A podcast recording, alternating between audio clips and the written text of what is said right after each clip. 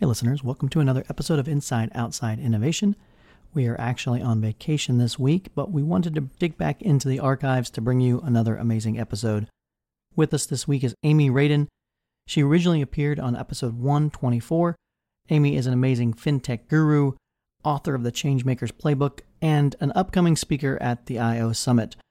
Hope you enjoy this episode, so let's get started. Inside Outside Innovation is the podcast that brings you the best and the brightest in the world of startups and innovation.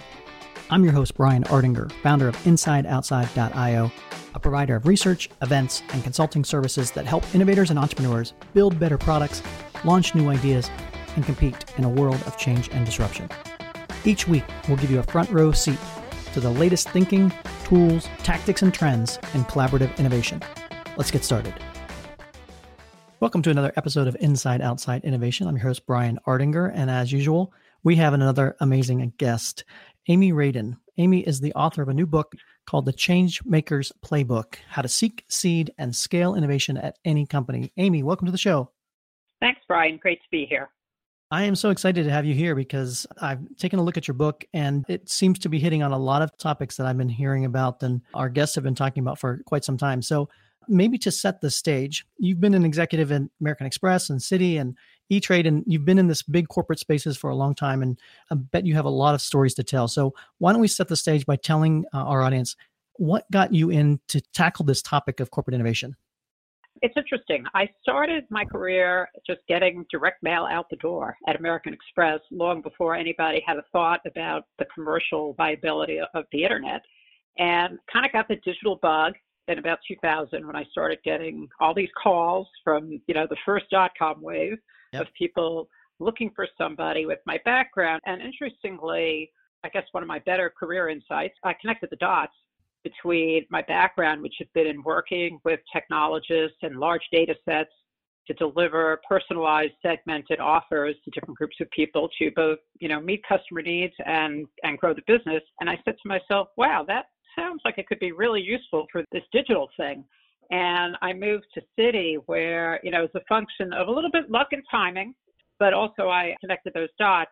I led the digital transformation of Citi's credit card business, which was at the time about a $5 billion bottom line. So really, really significant business. And it was great. At that point, it was a wide open space and there really was very little understanding of what does this really mean for the business? Is it going to go away? Was a question some people were asking in those days. And is it a sinkhole or is this something that's really going to impact our business performance favorably? So over the course of a few years, led that transformation, which was really all about how do you create a huge amount of innovation inside uh, not just a large organization, but one with an incredibly proud heritage in its past and one that is highly regulated. Kind of cut my teeth there on what does it really mean to drive innovation as, as an operator on the ground. You can imagine those are tough roles and can be a little backbreaking. sure. And after a few other positions, I said, you know, and the financial crisis helped also. That forced a, oh, it forces people like me who were in financial services to really step back and think about career and purpose and, and goals. And I started to realize that with the rebound in the economy and the just rapid growth in fintech and insurtech and marketing technology and all things that I knew a bit about and, and really enjoyed, that there could be a better opportunity for me to have a greater impact as an outsider coming to organizations, helping them with their innovation challenges. And so that's what I do now, working both with big companies and also with a number of startups in advisory and board positions, helping them connect the dots between their innovation and growth aspirations and what does it really take to get it done. So it's a lot of fun. Absolutely. And again, it seems like you've seen a lot what's worked and what's not worked out there. Before we kind of dig into the book and that, what are some of the biggest obstacles or challenges that you've seen in general for corporations trying to move faster and innovate differently? I think biggest thing, you know, I go back to something I learned in high school physics, and I was a pretty lousy science student, but I do remember Newton's first law, so law of inertia, and you know, which says an object will remain on its current path and won't deviate unless yeah. it's kind of banged out of position by something a lot bigger. And I, I think that is very similar to, you know, human nature and how big companies operate. You know, we as much as we don't like to always admit it, we, we don't like change. And that kind of aspect of the human condition placed inside a big company that is completely engineered for continuity right. and predictability does not like the discontinuity which any innovation is going to represent, whether it's an incremental innovation or a potential disruptive. So I think it's it's partly the human condition and partly the environments in which we operate are completely set up to stomp out anything that doesn't represent what's happened before. You know, we talk a lot about this concept of inside outside innovation and how much can be done within the core business versus how much do you have to look outside towards startups or outside players or things along those lines. What's your thought on how corporations have been navigating that inside outside space? I love the notion of inside outside. I think it's a really great metaphor and signal for how, whether a big company or a, a, small company, a startup should think about it. So, if you think about it, you know, big companies, as you know, have funding, they have scale, they likely have a brand, they have support systems, they have infrastructure, they have budgets. But They also have bureaucracy, and they tend not to see the near term value of innovation investments, which quite often you know, they tend not to pay off on the quarter, right? They can take right. many quarters or even years. Startups, on the other hand, are hungry, right? They bring speed, burning passion, and agility. But worked with a lot of startups, and sometimes they may be furiously and passionately barking up the wrong tree. uh, they don't have the infrastructure, and they often lack an understanding of what it takes to scale. So, you know, I don't think, on the other hand, startups don't have a monopoly on innovation, and big established companies don't have a monopoly on bureaucracy. So, in my mind, the magic is when they can work together. And a lot of what I find myself doing in my work is almost like the translator, helping yeah, them talk to each other and see how much more common ground there is and how they can help each other more than might at first be obvious. Yeah, absolutely. So let's dig into the book a little bit. What I liked about the book, you kind of break it up into different stages of how corporations should be approaching innovation and the three stages seeking, seeding, and scaling. And you hear a lot about kind of that early seeking stages, with all the you know exciting times when you're trying to go out and discover new ideas and brainstorm and, and that kind of stuff. But we don't hear a lot of advice on the next two stages as far as how do you seed those ideas and actually do something with them and then ultimately how do you scale that so Talk to me a little bit about how you came to that particular concept and how the book lays out that transition between those stages. Well, it's interesting. When I sat down to write the book, my first instinct was this is going to write great catharsis. I'm going to write about all the things that I saw and believed, and sometimes people listened, and sometimes I just couldn't win them over. And then I said, well, that won't be very interesting. I want to talk to other people. And I went out and interviewed about 50 people who sort of been in the innovation trenches, whether it's corporate innovators or also I spoke to many founders and investors as well. Mm-hmm. And the framework of my book, the seek, seed, scale notion, really reflects a very consistent thinking uh, from the group. And I think you're right. A lot of times, start out, they see a trend or they have an idea from their consumer research or whatever, and they said, We're going to go try to do this. And on the other hand, the organization is saying, Well, we have financial goals. And what happens to seed is let's start getting some early manifestation of the concept, whether it's a loose prototype or even mm-hmm. sketches or could be concept statements or wireframes that we can actually put out to potential users to understand if we really are hearing their need and understanding it correctly. And then at the same time, let's start to at least project, even if it's a very, very high level in precise terms, how to translate user reaction into drivers of the business model, right? So understanding how people are going to use what it is you're creating will ultimately affect your financials. And while one mistake I see companies make is trying to predict with too much precision early on what the financial potential is of an idea, you can get a lot of learning mm-hmm. from engaging users with prototypes into what they're going to do and then say, okay, well, how does this affect how I'm thinking about the business model, the capabilities that I'm going to need, capital investments, what kind of talent. So it forces you to start to connect those dots. It's, it's and, interesting to have that back of the napkin kind of financial analysis, but a lot of times at that early unknown stage to try to measure the success of the business based on those traditional ROI metrics and that it makes it challenging. I tell people all the time when I, when I work with groups and in my speaking that one of the biggest ways to kill a potentially great innovation is to impose the metrics of a traditional business model on that innovation. If it's an innovation, how do you know? But at the same time, I don't agree with the let's throw stuff against the wall and see what sticks or throw all caution to the wind. I mean, investors and startups don't tolerate that. They expect right. to see progress on results. So it's no different in the startup world. It's just what you might expect up front. Like I'll give you an example. In one of my roles when I was at Citi, we would sit down with our executive team to talk about, you know, very brand new ideas. We would say, okay, if this is what we're assuming about user behavior, here is what we think the major drivers of revenue and expenses would be. We think they'd be small, medium, or large. Not even so a business model without even numbers. And what would you have to believe to get 1% market share? So we would do sort of very loose, high level, what if kind of sanity testing scenarios. And then as we move forward and iterated our prototypes, tried to get to finer and finer precision.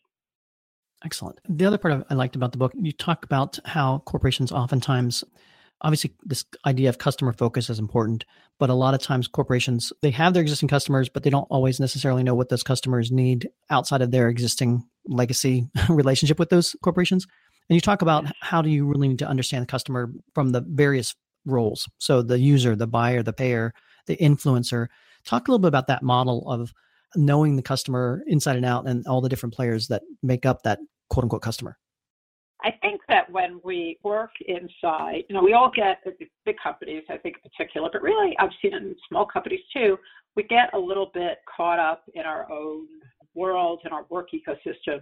And I've never heard anyone say they're not customer centric. You know, who's going right. to say they're against the customer, right? But some people interpret that as that means we have to give people whatever they want. Not true. I think you have to understand people's needs and satisfy them in a way that makes economic sense. And if it doesn't make economic sense, you won't be able to continue to deliver. So then ultimately, you're not satisfying their needs. People who are successful in innovation do a good job at stepping back, stepping aside from their own biases and understanding and really walking in the customer's shoes. So let's take banking, a business I'm really familiar with. You know, I don't think people, most of us don't get up in the morning aspiring to go have a deep relationship with our bank or with our credit card company. We interact with different companies because they're helping us, and bank is helping us meet some bigger set of life needs.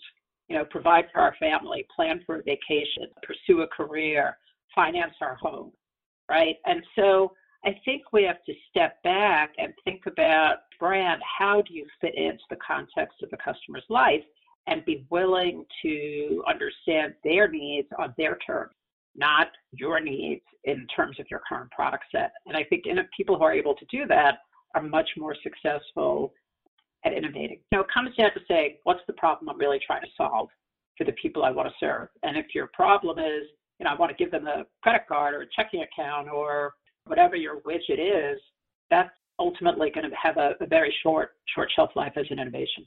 Absolutely. So, talk a little bit about the changes that you've seen in both financial services and other spaces of how innovation has evolved, and what are some of the new trends that you're seeing?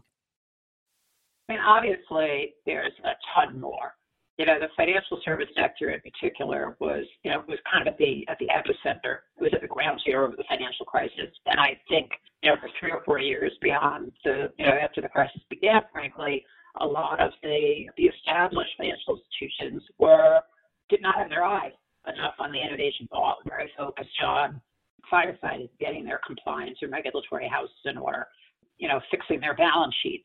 I think in the meantime, you had just a tremendous explosion of activity in the fintech sector and more recently in tech. I think the last three or four years, seeing big institutions get back into the game and make tremendous, certainly tremendous investments. So I think a, a lot of capital being thrown at innovation, and you can mm-hmm. certainly point to many one-off successes. But what's kind of interesting is at the end of the day, the basic business model for most financial service products has not changed. You know, a bank is still about gathering deposits at one cost and lending the assets at another cost. And so the fundamental business model hasn't really changed. You know, very often innovation sort of at the front end in the user experience, you know, the user interface, yep. but not necessarily, you know, not a lot of innovation in the back end in the back end product. And the other trend I see that is a little bit uh, kind of sobering is that the financial institutions and I'll put insurance companies in there too, still asking the same questions about how to solve their innovation challenges and meet their aspirations that people were asking 15 years ago. Right. So good news for someone like me because a lot of opportunity to help people. But as I try to lay out in the book, this is hard work. Absolutely. However, it is solvable. This is not a pipe dream. Innovation is possible even in the most complex organizations. It's all about execution. So let's talk a little bit on the execution side. Are there particular tools or frameworks or things that you see work better than others out there? One of the aspects of the Seek Seed Scale framework that I advocate for in my book, and that I, I always speak about, and certainly we practiced in the roles I was in, is that oftentimes a company will start, and this time of year is a big time for it because this is planning season for 2019. Executives will sit down and look at their, you know, financial goals and say, well, we have to grow so much next year. Okay, let's how can we sort of reverse engineer our product, services, experience, innovation goals, cost structure to hit those goals. And I'm all for achieving financial results, right? You know, we already talked about that.